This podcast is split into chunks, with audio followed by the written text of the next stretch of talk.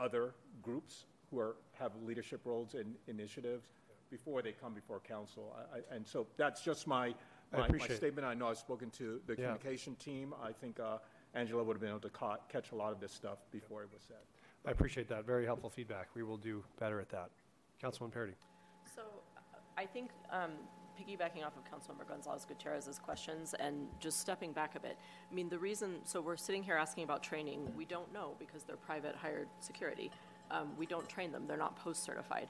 Police oversight, public safety oversight is one of the most difficult things that municipalities do. All of you who have been there for far longer than I have have grappled hard with this. We're working on it, we're dug into it. We can't outsource it.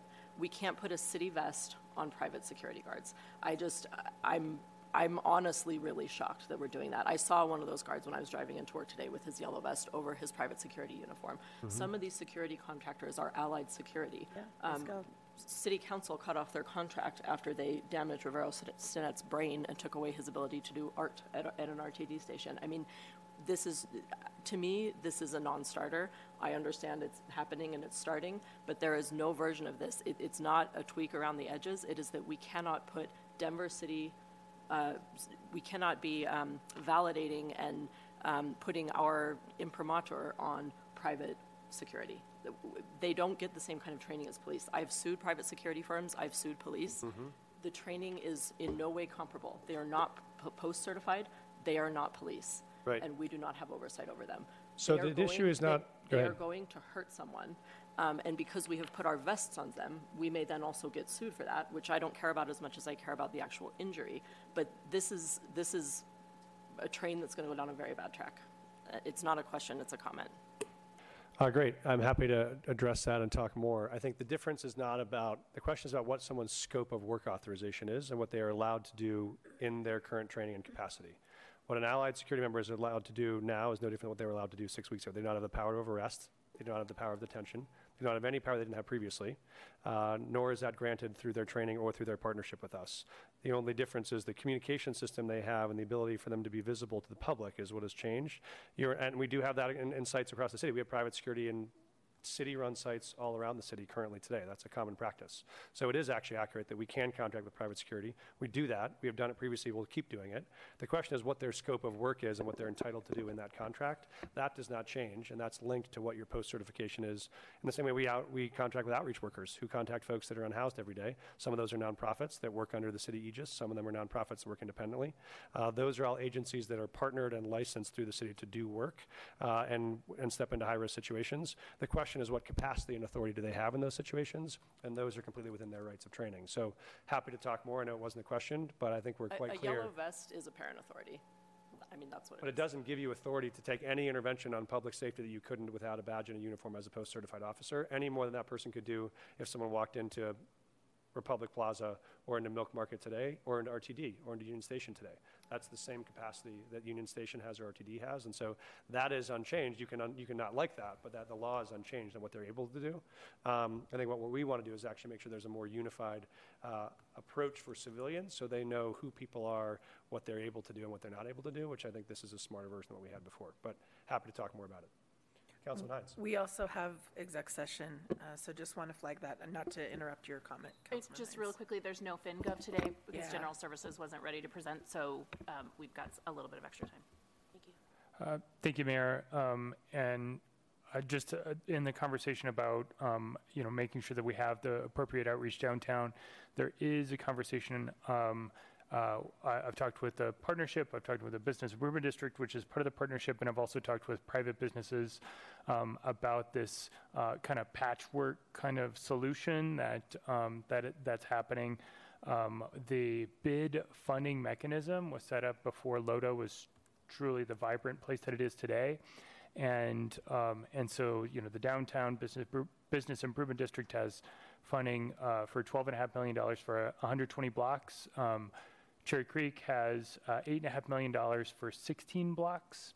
And, uh, and so there's a bit of a funding disparity there. Um, and I would, I would be excited to see, uh, our, um, downtown business improvement district, um, have, uh, the funding to, to um, augment our STAR program, specifically downtown. I know that uh, we have a lot of Welcome to the Land Use, Transportation, and Infrastructure Committee meeting of Denver City Council. Full coverage of this session of the Land Use, Transportation, and Infrastructure Committee begins now.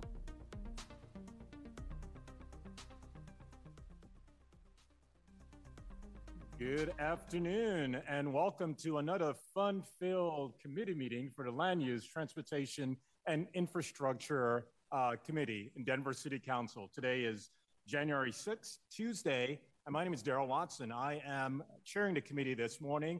I represent the fine District 9. So before we jump into our um, meeting, why don't we have some introductions from council members, and we'll start on my right with Councilmember Hinds.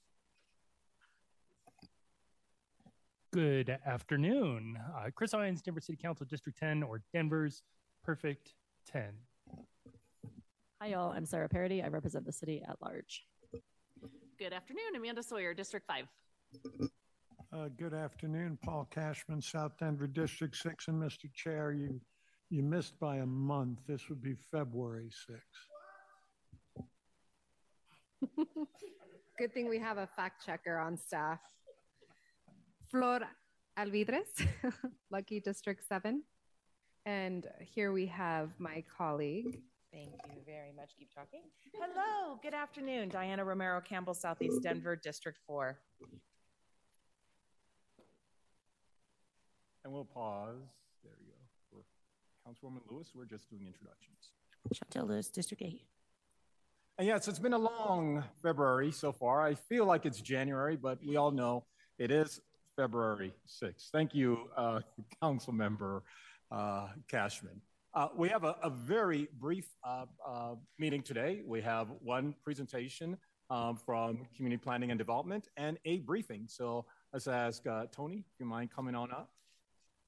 Yeah, uh, so good afternoon. Uh, my name is Tony Lechuga with Community Planning and Development, and I am here to present a legislative rezoning sponsored by Council Member Sawyer um, for the Hale neighborhoods. Um, so let's dive right in. Um, so let's start with what exactly the request is behind this presentation. And I'll say this is an action that this uh, that the council has seen um, from other council members in terms of legislative rezonings. Um, but we're going to do our due diligence and go through all of the planned guidance just to make sure that everyone at home uh, understands why uh, community planning and development is uh, recommending approval and moving this to a full council vote. So in terms of geography, uh, the request, uh, the council member is requesting that we take all of those single unit districts within the Hale statistical neighborhood.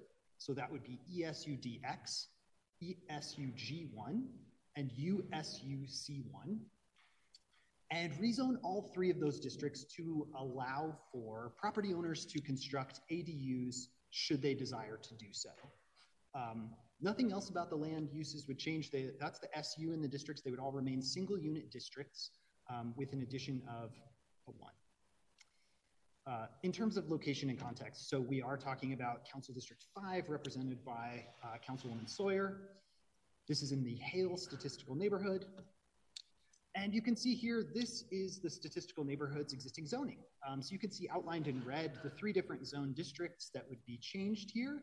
Um, it's kind of a weird shaped space, uh, and that largely has to do with more intense zoning to the north along East Colfax, more intense, intense zoning to the west along Colorado Boulevard, and then right in the center of the neighborhood, there's this more intense zoning around uh, the Rose Medical Center and the former University of Colorado Health Center there.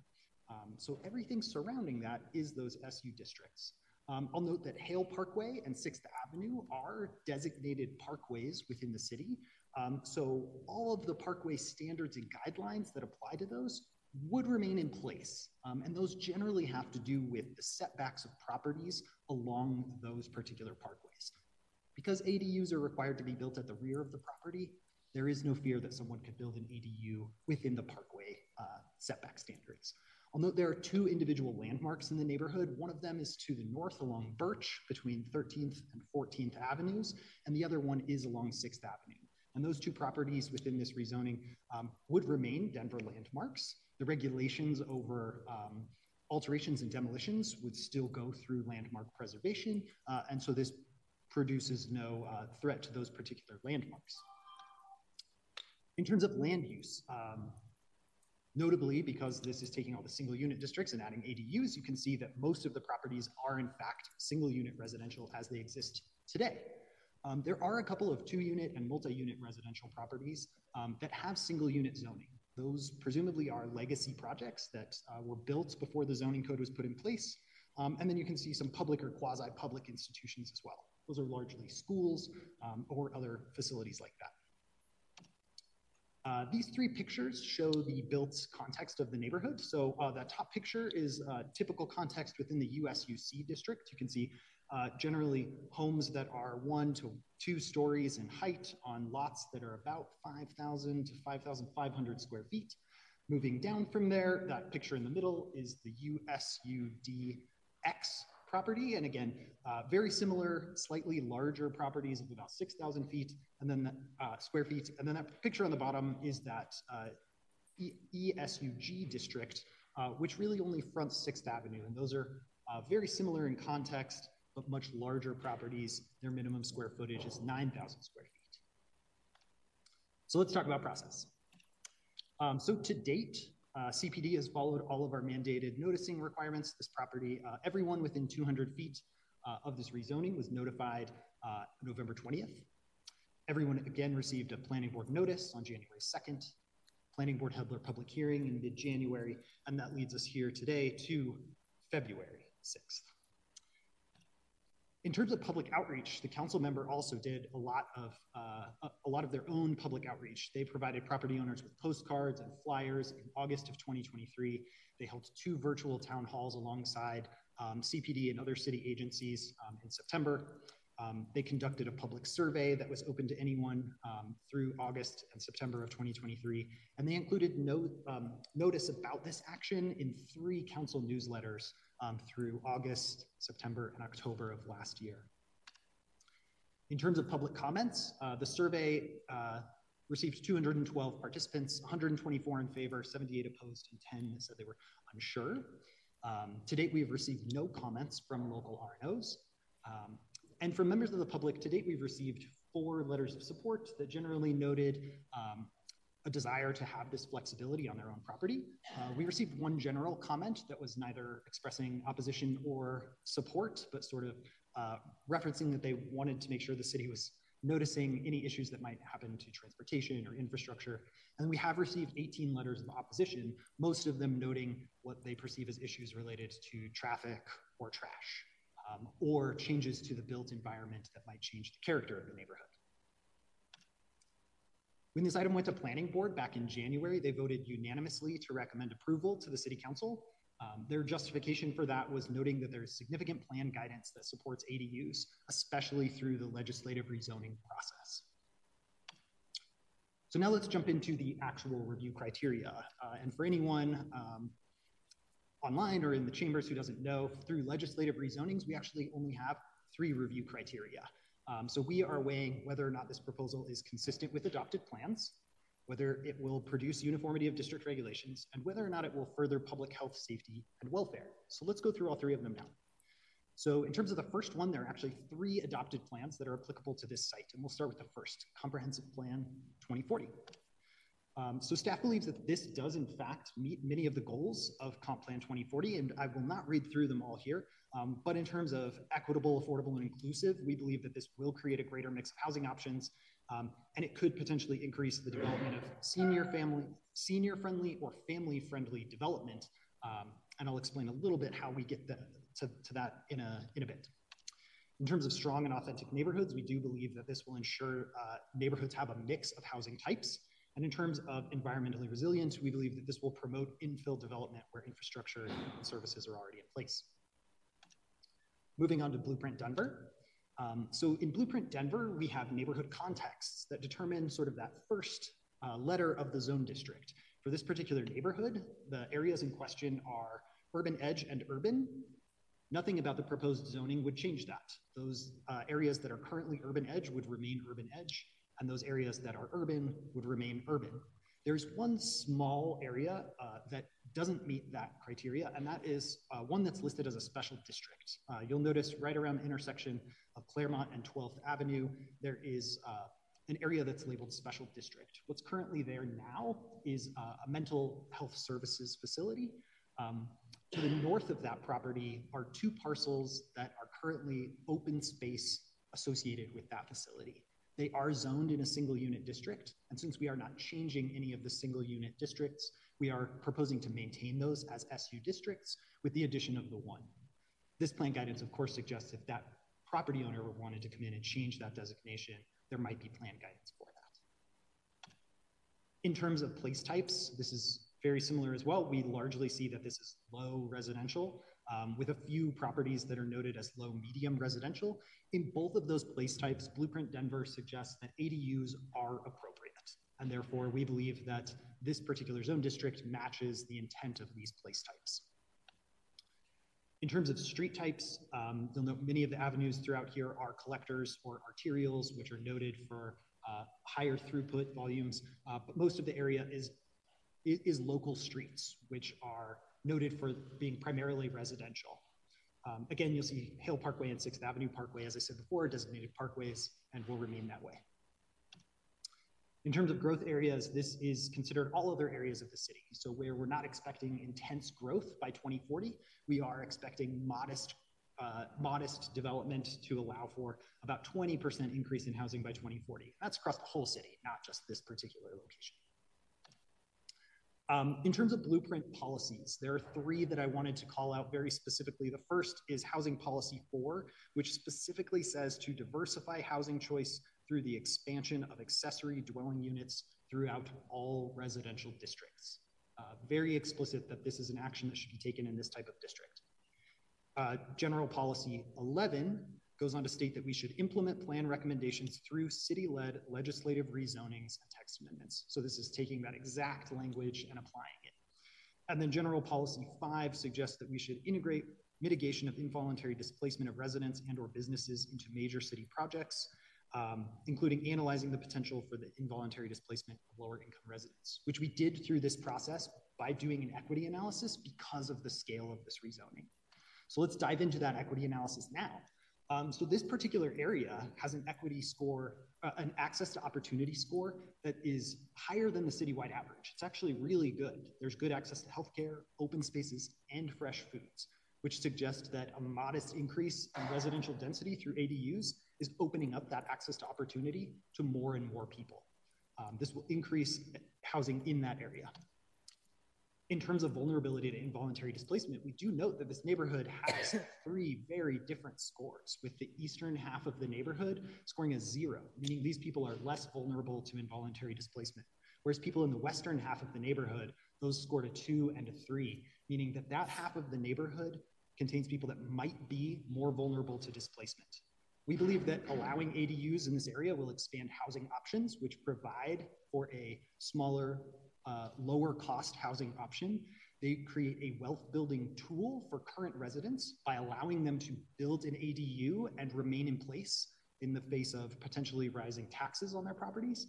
Um, and it allows current residents to stay in place, whether that means that uh, an aging resident has their family come and live in the home and they live in an ADU, or a current resident has an aging parent who they would like to have come live with them in their own space in an ADU.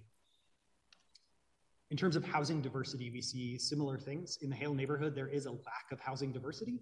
Um, there is sort of a ubiquitous housing type as demonstrated through the pictures I showed. Um, we believe that allowing ADUs in the neighborhood will actually increase housing diversity. Um, it will allow for new housing types that are typically smaller and lower cost um, than what you find now, which are uh, largely single unit homes. And in terms of jobs diversity, we see this as a great opportunity for adding new residential um, properties where there's really good jobs diversity. Um, notably because of the retail density along Colfax, Colorado, and the area around the Rose Medical Center, there's great access to a diversity of jobs in the area.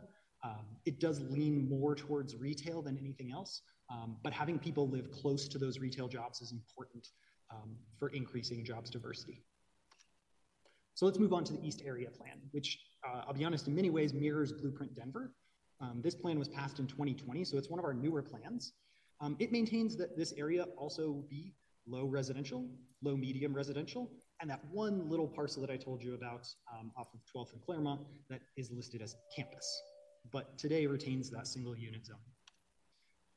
The East Area Plan is also extremely explicit in its plan language about us pursuing this type of action.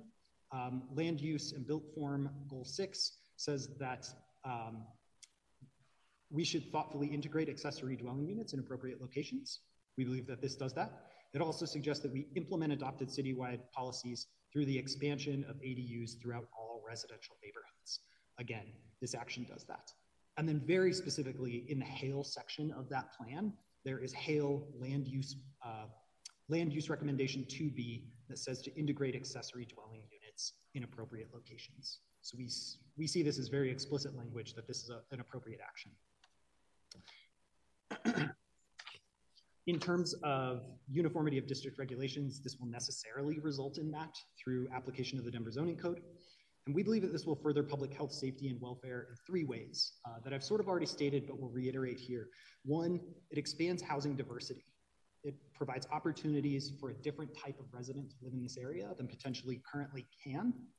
Two, it um, provides flexibility for existing residents of Hale to build an ADU and increase their own wealth, which allows them to stay in place, or to uh, create family housing on one single lot. And third, we think that this rezoning will allow infill development through minimal, context sensitive increase in housing units. Um, because of the particular design standards in the code for ADUs and their location at the rear of the property, uh, we believe that um, this allowance for extra housing options will maintain the character of the neighborhood and therefore uh, maintain public health, safety, and welfare. And because we believe that it meets these three criteria, we recommend that uh, this committee move this on to a full hearing of the council. And I'm happy to answer any questions. Uh, thank you so much, Tony. Uh, Councilwoman Sawyer. Thank you, Mr. Chair. Um, just wanted to say thank you to Tony um, for all of the work that you did on this. We really appreciate it and great job. Um, wanted to flag for my fellow council members that if you go into Legistar um, under this action item and you click on um, number seven, which is our application for this rezoning, um, we have included, and it starts on page 13 of a 77 page application, um, the survey data that we use to um, make our determination of whether to move forward with this rezoning or not. Um, so I will just say uh, in my office there, we feel very strongly that we need to make sure that people know what is going on and have an opportunity to share their thoughts on it, whether they agree or disagree. Um, we did this action in the Montclair neighborhood um, last year in 2022 and 2023. And the residents of the Montclair neighborhood were very clear that they did not want to rezone for ADUs. So we did not move forward with that application. Um, the Hale residents, it was close, but they, the majority um, of residents who responded to the survey uh, did want to move forward. I will say um, that you can see a, ma- a, heat map that shows um, where we received responses from. You can see the numbers. Um, you can see comments um, for, uh, you know, for why people didn't want to move forward. But most importantly, you can see the slide that's that shows we received 382 total responses to this survey. We only used 212 of them, and you're going to ask why. The answer to that is because the no's always turn out, right? And so we had multiple people who filled out this survey 20, 25 times um, in order to try and skew the results towards no. Um, we have a, a, way on the back end. Logan and Owen are here and they can talk about their process if you have questions about it, um, where we can see who filled out that survey and we know that they filled it out repeated number of times. So we took those out every um, household, got one response. Um, and so what we found um, within a 95% confidence level um, and the margin of error of 6.5% is that even with both of those things, the, majority of support. So even if we took um, the majority of support that we received and we subtracted 6.5% from that, right? So worst case scenario, our numbers are totally skewed. It was still over 50% um, responses in favor of this. So I just wanted to flag that for you because I do know that we received um, a number of people who came out during the planning board hearing to speak against it. We received a number of um, emails, and so did CPD um, from residents who are concerned about this, and, and that's right, and that's fair, right? They they can be concerned about this, and it is absolutely their right to share that with us. Um, our office tried very very hard to be fair um, to have a clear mathematical process um, that is statistically valid that shows that the majority of residents who are affected in this neighborhood support this. Um, so I just wanted to um, again thank Tony and and I will have I will say um, not just Tony, right? We had the assessor's office at these community meetings. We had excise and license at these community meetings. We had um, DOTI and DPD at some of these community meetings. So, um, you know, we tried very hard to um, provide access for our residents to all um, of the answer, the people who can really answer the questions that they've got, right? Which is around ADUs and short-term rentals and ADUs and crime and ADUs and parking and all the things. Um, and I will say, you, you know, with all of that, we we do have a statistically valid survey that shows that even if you take the full margin of error into account for the no's, more than 50% of the respondents are still supportive of this. So we're proud to be moving this forward. We recognize um, that it might be a little bit contentious, and like I said, that's okay. That's democracy, right? Um, but we are really excited to bring this in front of council. Um, and I just want to give a huge shout out to Owen and Logan, um, who did a lot of, let's be honest, they did all the work on this. um, and my fantastic staff um, who got this done. So thank you both very, very much. I am truly so appreciative real. of you and your partnership. Um, so thanks, Mr. Chair. Uh, thank you, Councilwoman Sawyer. I'm going to give uh, other council members an opportunity to chime in if they choose to. We'll look around the room. We're seeing no other questions, no other hands up. Um, so for committee members, uh, a thumbs up if we're good to just simply moving this forward. Looks great. Tony, we'll be seeing you in an action-packed meeting in front of council. Great to see you. Uh, coming up next, Chrissy Bright. I know I'm pronouncing your last name incorrectly. Maybe I did it correct. Um, Front Range Passenger Rail District uh, briefing.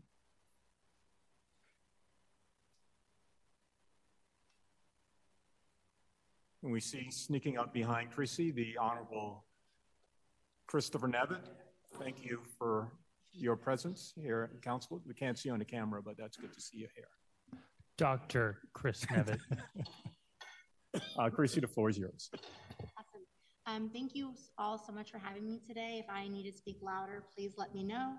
My name is Chrissy Bright. I'm Chief of Staff at the Front Range Passenger Rail District. I recognize that I have briefed a third of this committee last week. So for all of you, this is round two. Thank you so much for being here. Um, our general manager, Andy Karsian, wishes he could be here today. He's actually across Broadway right now testifying on an administrative cleanup bill. Otherwise, he'd be here as well. Um, before I start my briefing, I'd like to watch a video we just put out. So I will cue our cameraman.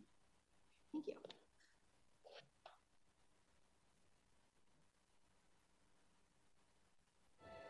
The Colorado Front Range, where the Great Plains meet the Rocky Mountains, where cities, towns, and neighborhoods each have a unique character, yet all share the legacy of a pioneering spirit and a belief in what's possible, where world class educational institutions are making groundbreaking discoveries and preparing the next generation to lead. It's a place where people want to be. And for the 5 million of us who are lucky enough to live, work, play, and raise families here, it's home. Over the next 25 years, Colorado's population is on track to nearly double as we grow by more than 3 million people, and most of them will have cars. This growing population presents new challenges, like making sure we can keep Coloradans moving when our roads just weren't built for this many cars. Yet in this challenge, we see possibility. At this key moment in our state's history, we have a once in a lifetime opportunity to build a new way to connect Coloradans. A new way to travel along the Front Range that's fast, safe, reliable, and comfortable. Front Range Passenger Rail will provide an opportunity to link communities across the Front Range with modern and efficient passenger rail service.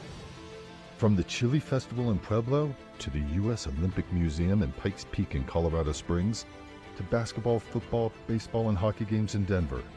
From Boulder's Flatirons and Pearl Street Mall to the nationally recognized breweries of Fort Collins. Intercity passenger rail service along the Front Range will connect Coloradans to opportunities, adventure, and each other. Now, with new sources of federal funding and a commitment from state leaders and local communities, Colorado is at an exciting juncture, and Front Range passenger rail service is within reach. Join us as we unlock new opportunities to connect with one another and chart a new path forward to meet the transportation needs of tomorrow.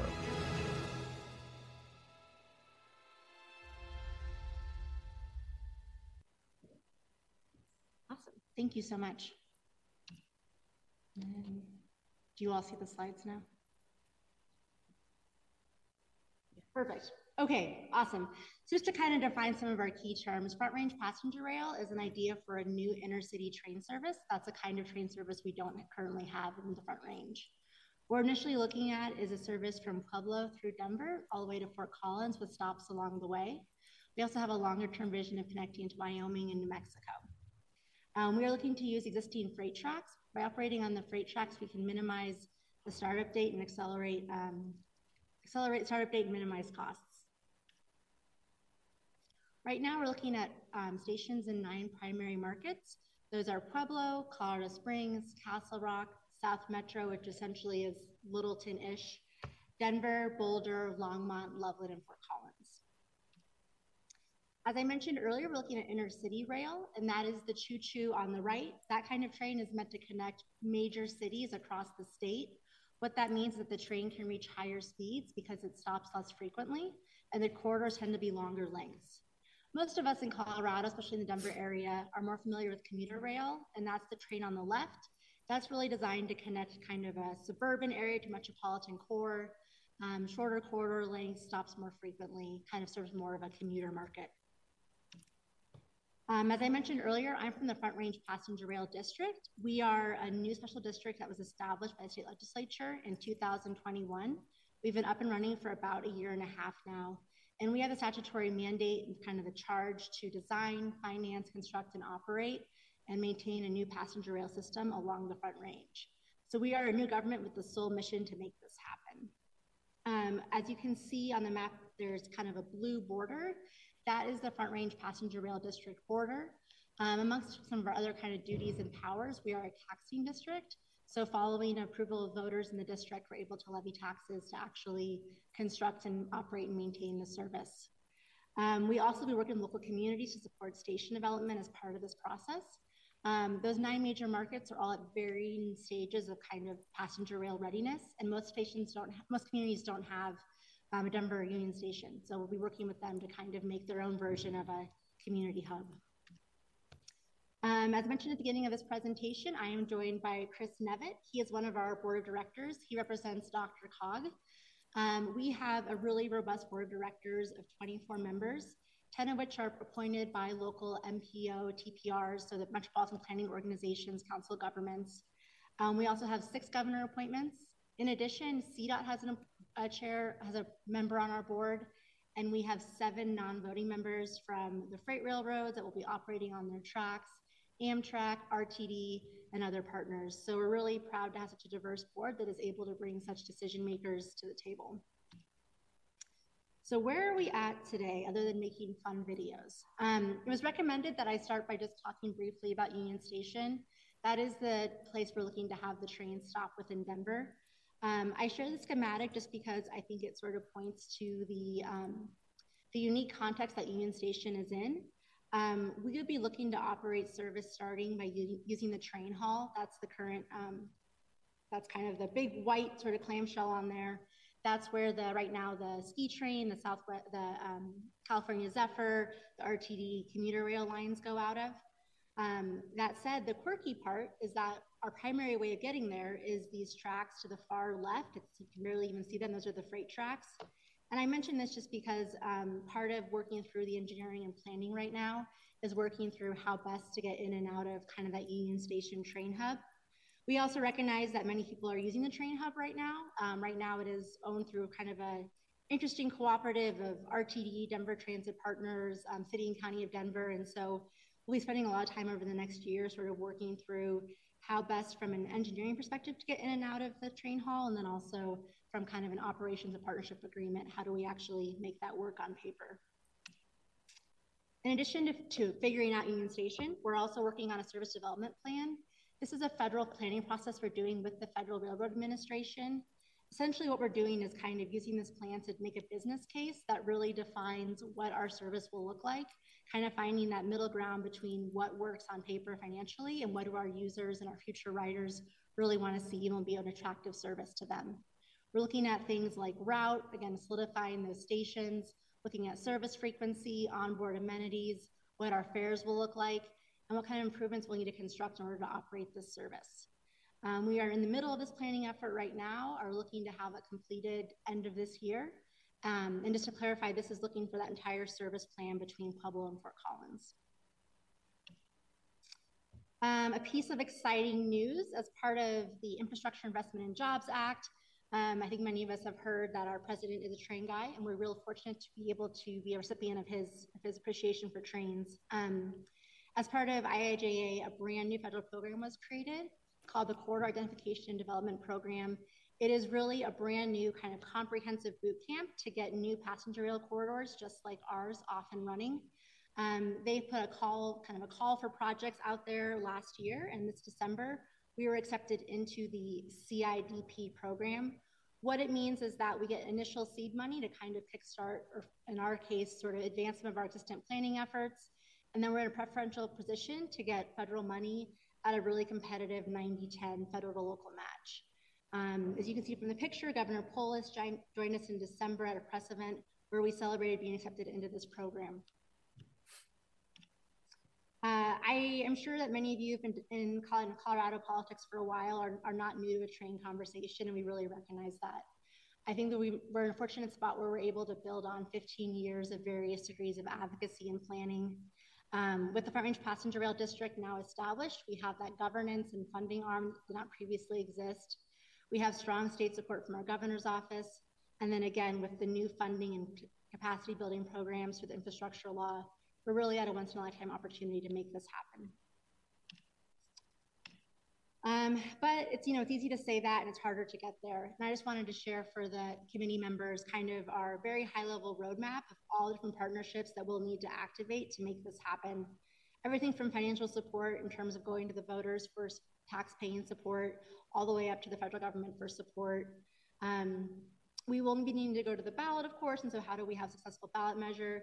Activating coalitions, local leaders, chambers of commerce, organizations that have a vested interest in the project. Um, as we work through station planning and making stations happen in parts of the corridor where doesn't currently exist, we'll be working with developers, landowners, downtown business organizations, and local governments. Um, a big thing that we hear about is, you know, great, I'll get on the train, I'll get off the train, then what do I do? And we recognize how crucial that kind of first and final or first and final miles connectivity is and we're working with local transit agencies to really kind of connect sort of um, the multimodal network to the spine that we're building.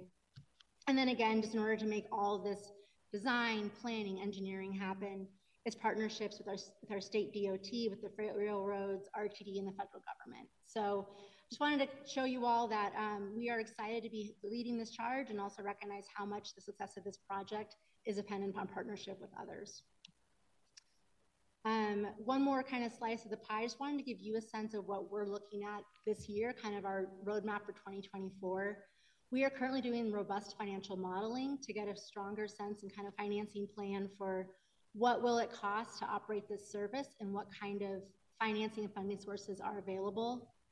Um, we're collaborating with some core stakeholders regarding a kind of a decision around ballot language and timing. Um, we have not yet decided when we'll be going to the ballot for that kind of taxpayer ask, and we're weighing kind of various pros and cons of different years going to the ballot.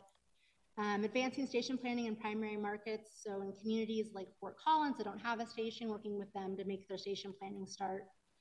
Um, I'm sure many of you today have not heard of Front Range Passenger Rail, and we fully recognize that. So we have brought on consultants and are starting to really build our public brand to make sure that constituents across the state have at least heard about the train project.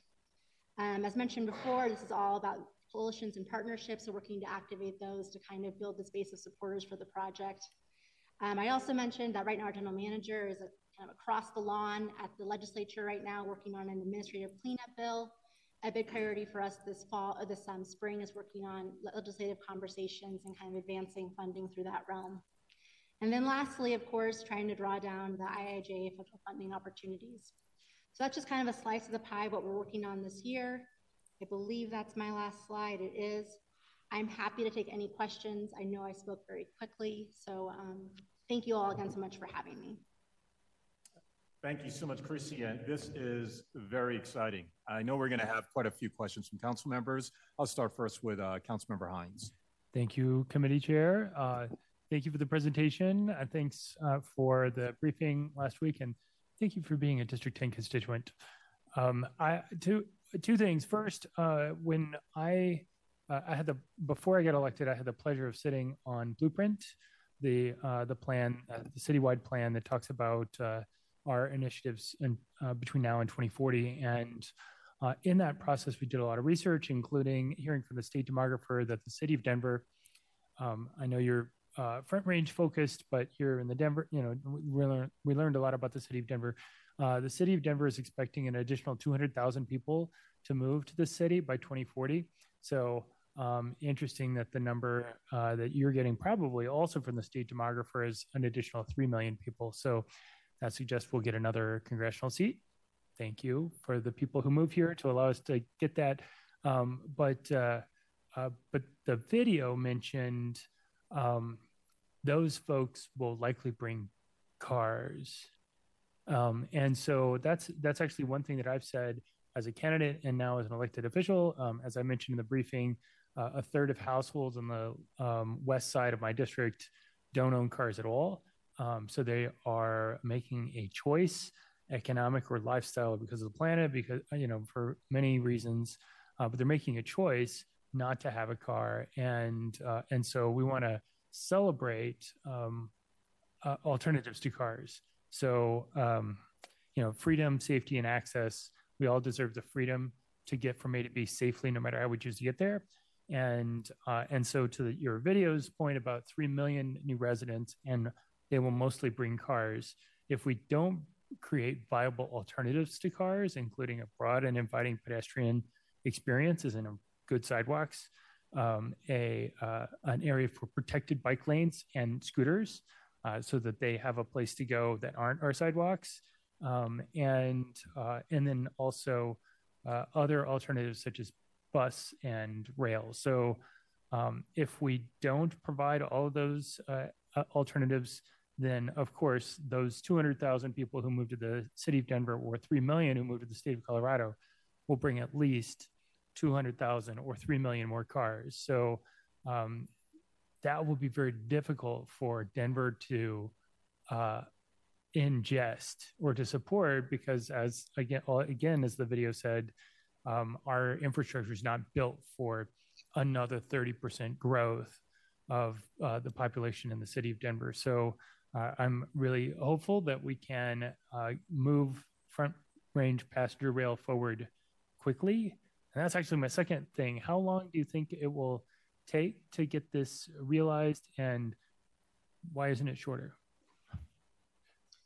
You know, it's funny. I was working on some public comment responses today, and I, I did that exact response. Um, we want to set realistic expectations and we want to design a robust project that meets community needs. And so, given what we've learned from kind of best practices across the country, we anticipate kind of a 10 to 15 year timeline for that kind of Pueblo to Fort Collins service.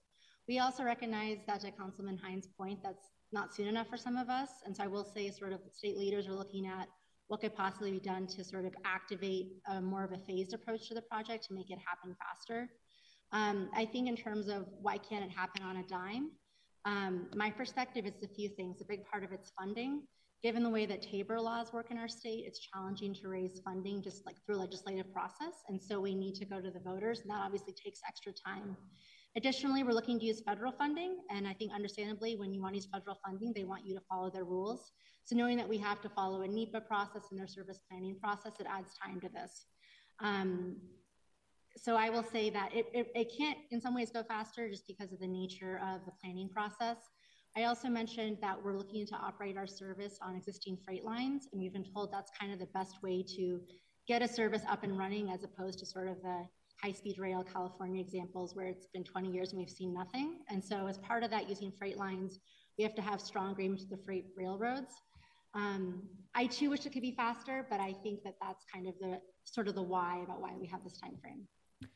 In a phased approach, uh, Union Station's already built, ensure that the logistical challenges of heavy rail being adjacent but not the same as commuter rail. Yeah. Um, is it possible to, uh, does the rail exist now? And, and maybe we could have, as you mentioned, front, uh, Fort Collins doesn't have a station at all, so we have to figure that out. But we already have a station here in Denver. So maybe the rail could start by servicing some of the, uh, I think, nine destinations along the Front Range, and um, at you know, and then flesh it out from there. As Fort Collins example, as an example comes online, then that could be a stop. But we could just start tomorrow with Union Station. Later today with No, Union Station. tomorrow. Um, in some ways, absolutely yes, and in some ways, it's a little more challenging. Um, in order to run freight train, to run passenger trains on freight corridors, once you get about above, I think it's three trains a day, you have to install safety improvements called positive train control.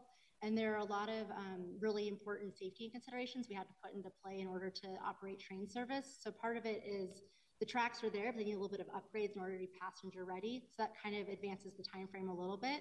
But to your point, um, Denver, you know, looking at ridership modeling, that's still being kind of iterated on from past studies. We recognize how important Denver is to the system and how Denver is such a key destination place. And so I think it is very fair to say that given the importance of Denver and given sort of where it is in its development process, it would definitely be part of an initial service phase. And um, the front range passenger rail, it, would it be similar to? This might be an unfair question, but our commuter rail um, for people with disabilities, you have to go up on this pedestal. Um, uh, that's a place that no able-bodied people go, and so then there's this, you know, disconnection from the rest of your um, group. And uh, but BRT, um, which is also not front range passenger rail, is uh, is designed to have at grade boarding. Do you know if front range passenger rail is? Uh, do you know the what the thought is there? We appreciate that the industry best practices level boarding. We're looking to we're looking to optimize that approach. Optimize level boarding, so make it have, even no, better than level boarding. Is that what you're saying? I'm saying we're looking to use level boarding for the train set. That's correct. Got it. Okay, yeah. super. Thank you. Yeah, and, thank you. And I uh, just one other comment. So I chair the biz committee that the air, you know, the airport reports to. Um, there are a lot of uh, logistical challenges for people with disabilities to get on a plane, load first, unload last. Sometimes they forget us. Um, so uh, then, so uh, level boarding for. Uh, so I drive a lot. Um, you know, if I'm going to go visit my uh, family in Texas or whatever, um, but I could see that a train, particularly with level boarding, might be a game changer for uh, for those who, um, or front range passenger rail might be a game changer for those who don't own cars, like the people in my district, but also, um, you know, people with disabilities who, uh, you know, other modes of national level transit could be challenging or or maybe impossible. So thank you for uh, for working on this, and again, thank you for the briefing. Thank you, Committee Chair.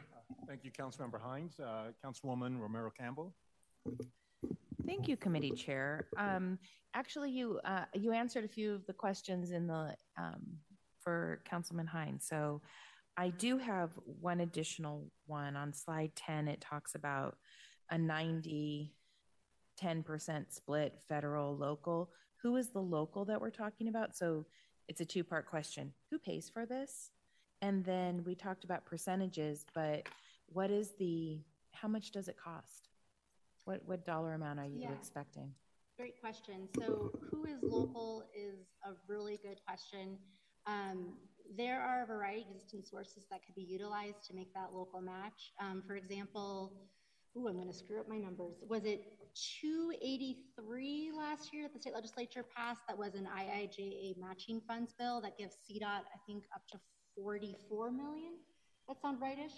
To to advance that kind of local match. So it's that sort of funding source. Um, as well as looking at potential sources that exist from other partners. And so I think at this point in time, it's looking at using those sort of sources that already exist. Um, to your question about costs, we don't have the determined cost number yet. I think it's fair to say that we're looking in probably the sort of two to four billion dollar range for the uh, Fort Collins to Pueblo kind of full project. 10% of, of that. What do you say? yeah. Two or four billion. Um, so would that 10, would 10, roughly 10% of that would be matched at the local level up and down the corridor? Great question. I'm just trying to do, no, no, like, no. I'm doing really simple math. No, so I love it. just- I'm loving it. It's great. So, how do I say this in the best way possible? What's really interesting is that we are at a place in the planning process whereby we still need to do the environmental clearance, the NEPA Mm. process. And so, um, we are not unfortunately at the place where we're quite ready to go for the capital construction dollars at this point in time. My sense is that the local match that will be needed in order to galvanize some of that initial dollars to advance final planning, final design, final environmental clearance um, is a different degree of local match than the kind that would be necessary to bring down the, the you know 90 split for the capital, right? It's a very different kind of number we're talking about. Um, but also, you know, when we go to the ballot and depending upon if we're successful and, and kind of when that money starts to come in, that locally generated revenue would definitely be a source of local match for further um, projects. Also, I will add that um, Chris Nevitt is the chair of finance committee. So if anything I'm saying sounds squishy on the number side, feel free to put your PhD to work and we'll, uh, you know, You've we'll just been deputize you. blessed. Uh, Thank you very much. I don't have any other questions. Thank you, Mr. Chair. Uh, Thank you, Councilwoman Romero Campbell. Councilwoman Alvidrez? Thank you, Chair. Uh, this is really exciting. I happen to travel down south quite often, so I'm very excited about the possibility of this. Um, I was just looking at the presentation and I see that there's primary stations. Will there be other stations or is it just the primary stations? Great question. Um, for the initial, the initial, initial, um, we are looking at nine primary stations as our first kind of cut of the planning process. And I think from our perspective, if we get nine done and is successful, we feel really good about ourselves. We also recognize that if it goes well, we have room to expand and grow and, and kind of make the service more robust. At that place in time, we could add what are called secondary stations, and those are stations that are um, perhaps they don't get every single stop, perhaps they get just a few stops a day, and would be stopping more frequently, so it's kind of a slower service. So we're definitely right now exploring kind of our methodologies and our outreach to local communities to better define that conversation. Um, so I would say secondary is very possible, probably not from a day one perspective. Awesome. And as far as you know, like the presentation said, and like Councilman Hinds said, that, that we are intending to use current rail system, correct? The current railroad, yeah, yes. Um, so with that, as I mentioned, I travel down to Pueblo often, Yeah. and something terrible that recently happened was the collapsing of the bridge, and then there was this finger pointing of the bridge belongs to the railroad, no, it belongs to CDOT, um, and so that's very concerning to me. Um, what is the thought around those bridges and the bridges throughout the rail system? Yeah, it's obviously a real concern and one that you know we hear about, especially in light of um, East Palestine. So I don't, you know, I think it's one of those challenging things whereby, in some ways, that's kind of beyond our jurisdictional preview, purview, at least from a starting point. We recognize how important that is, and recognize in terms of to get you know voters on board for this, we have to address that challenge. Um, I will say that right now the state legislature is working through some freight safety matters, which would ideally kind of address this issue, as well as some federal conversations. Um, but for right now, that is one of those key things to continue to iterate on. Great. Um, and would this be on the November ballot? Sorry, what did you say? Would, would this be on the November ballot? Yeah, To be determined. Um, Okay. We're kind of looking at the modeling and some polling right now and kind of making a decision later this spring. Do you have the sites picked for all of these besides Denver's Union Station? We have, great question. Um, we have fairly kind of nice dots on the map for the nine markets, but we want to work with a few of the local communities to kind of better confirm and drill down on those dots. But um, generally speaking, we have a sense of the nine, yes. Great. And um, will those be released publicly or are they on here somewhere? Uh, you mean the actual intersections? Right. Um, great question. I don't have that publicly available. I mean, by that I mean I have yet to make anything public at, at that level of scale. I think just because in your 180 mile corridor, it's hard to like have a map of that nature, but we can definitely make that available. Awesome. And then my last question is like, what can we do to support and help through this process? Yeah, that's a great question. And I'm also going to ask um, Director Nevitt to add some, some fuel to that. I think in the immediate term, I think it's really just as much as you can kind of spreading the word and kind of letting people know that we exist. And we are always available to go to briefings. I'm actually going to be in your neighborhood um, next in two weeks for a Baker Neighborhood Association briefing. So part of it's just that ground game of talking to people and getting people to know what we're t- what our project is. I think as you reach people that have questions or concerns or inaccurate information, finding us is really helpful to kind of help correct that record.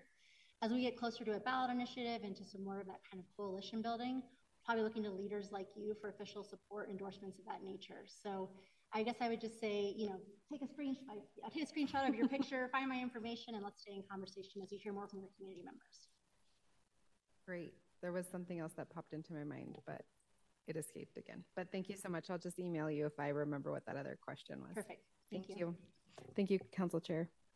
Thank Committee you, uh, Chair. Council- Thank you, Councilwoman. Uh, Chris Nevitt, did, did you want to add anything to that? I know Chrissy tried to do a, a warm handoff to you there. Was there any additional points on Councilwoman Alvidrez's question? No, no. Uh, And yes, he's going to anyways. No, I, I- thank you, Councilman. I was just going to say, how can I? I'm sorry, Mr. anything- Nevitt. Uh, will we you don't know you yourself? anymore. Can you uh, please introduce Oh, yourself? Fair enough. Sorry about that. Uh, I'm Chris Nevitt. Uh, I represent the uh, DRCOG on the Front Range Passenger Rail District Board. And um, your question about whether or not I have anything to add to the excellent presentation from Chrissy Bright, the answer would be no. How could I possibly top that presentation? So if, if you have any questions for me, happy to answer them, but uh, I have nothing further to add. Thank you, Mr. Nevitt. Appreciate it. And Councilwoman Lewis. Thank you, Mr. Chair. I have a few questions. Um, the first is uh, regarding the identification and development program that you mentioned, that 500K. Uh, what is that 500K being utilized for as a part of this project? Great question. So uh, this is kind of a fun one to explain as well. Um, there is sort of a three-step process of this kind of passenger rail boot camp.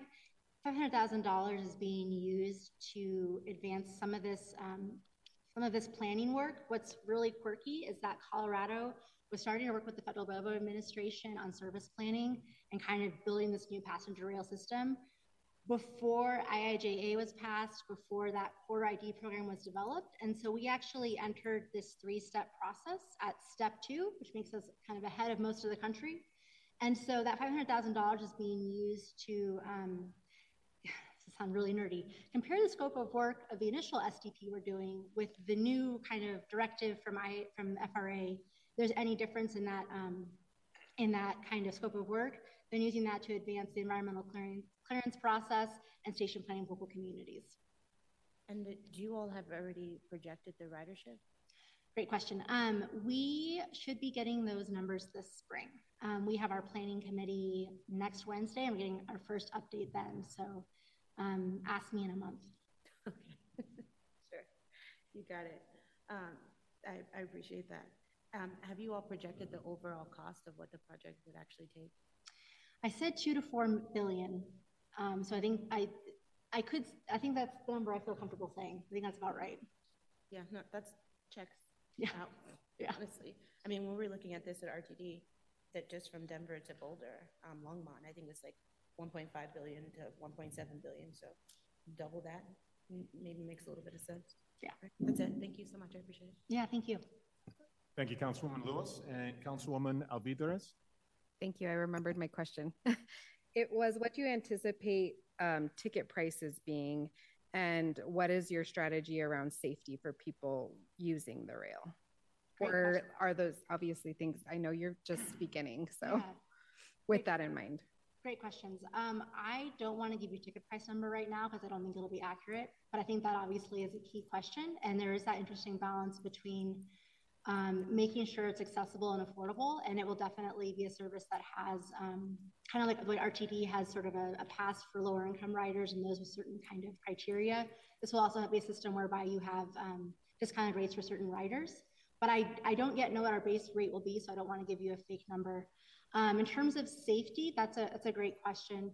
I think that some ways that passenger rail is different from other kinds of rail services is that it's usually a ticketed system. So you usually have an assigned, often have an assigned seat, and from there, you know, someone, the conductor will be on board and will verify that. Um, additionally, I think because um, even even in trips when there isn't a um, assigned seat and there is conductors on board that are kind of at the station on the train able to kind of monitor that um, who's on the train as well. Thank you. And thank you again, committee, sir, chair. uh, thank you, Councilwoman Alvidrez. And Councilwoman Lewis is back in the queue. I'm sorry, I just had one more question that I didn't get to. I apologize. do you all have any plans in your, do you have any plans in your planning process to include folks that would potentially, that would be potential riders and how you execute um, your plan moving forward and how you maybe center their experiences in your planning processes? Yeah, that's a really, really important and good question. Um, it's kind of a many pronged approach. Um, so, right now, there are outreach consultants that are working on the service development plan, and they are holding regular webinars and taking public comment and things of that nature. And so, there is sort of that, that formal outreach happening through this planning process, and there's a website for people to look at. Um, additionally, we recognize that many people that would be riders don't participate in kind of traditional project public outreach. We want to meet people where they're at. Yeah. Um, for example, I met with GreenLatinos last week, and a big part of our conversation was, you know, your writers, your community members, your members might be interested in this project. How can we possibly meet with you? And so um, that is kind of one level of it is sort of our, our working with our grass tops to find their communities and setting up meetings with them. We have the formal outreach through the service development plan process. And then I had mentioned also that um, we have the current challenge of our name not being well known. We're bringing on help for that. And so, as part of that, we are looking to set up more forums, more community outreach.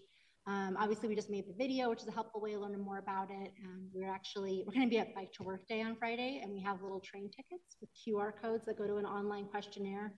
Um, so we are starting that process, and I open to any feedback you have about key groups or key ways to connect with people. Thank you. Yeah. Thank you, Councilwoman Lewis. I, I, love that question as well. And, and in closing, Chrissy, uh, great presentation. Appreciate the information. I pre- appreciate the inspiration of what this could be. Um, we've uh, some folks may be feeling uh, we've seen this movie before um, with uh, FasTracks. And so my only question to you, and obviously there are going to be many more questions as we go through this, um, what are the lessons learned? And especially as you see Boulder and Fort Collins on this list, what are the lessons learned from our fast track experience? Um, are taxpayers involved in that process and investing heavily, um, but yet never receiving the benefits that were proposed up front before they were taxed? Um, what were the lessons? What are the lessons learned that you are willing to share? And uh, obviously, this will be a longer discussion. Absolutely. Um, I think maybe three to four come to mind. I think the first one is that the um, Northwest Rail, that kind of the unfinished, the, prime, the, the, biggest unfinished line between on the fast track system, it would, is looking, well, was looking to use the freight right away and now would be looking to use the freight tracks themselves. And my understanding is that that process perhaps didn't bring the freights into the conversation early enough. Um, we're really unique because we have the freight railroads on our board. So if nothing else, they're in the conversation and they're listening to us, you know, every month on, you know, in the committees.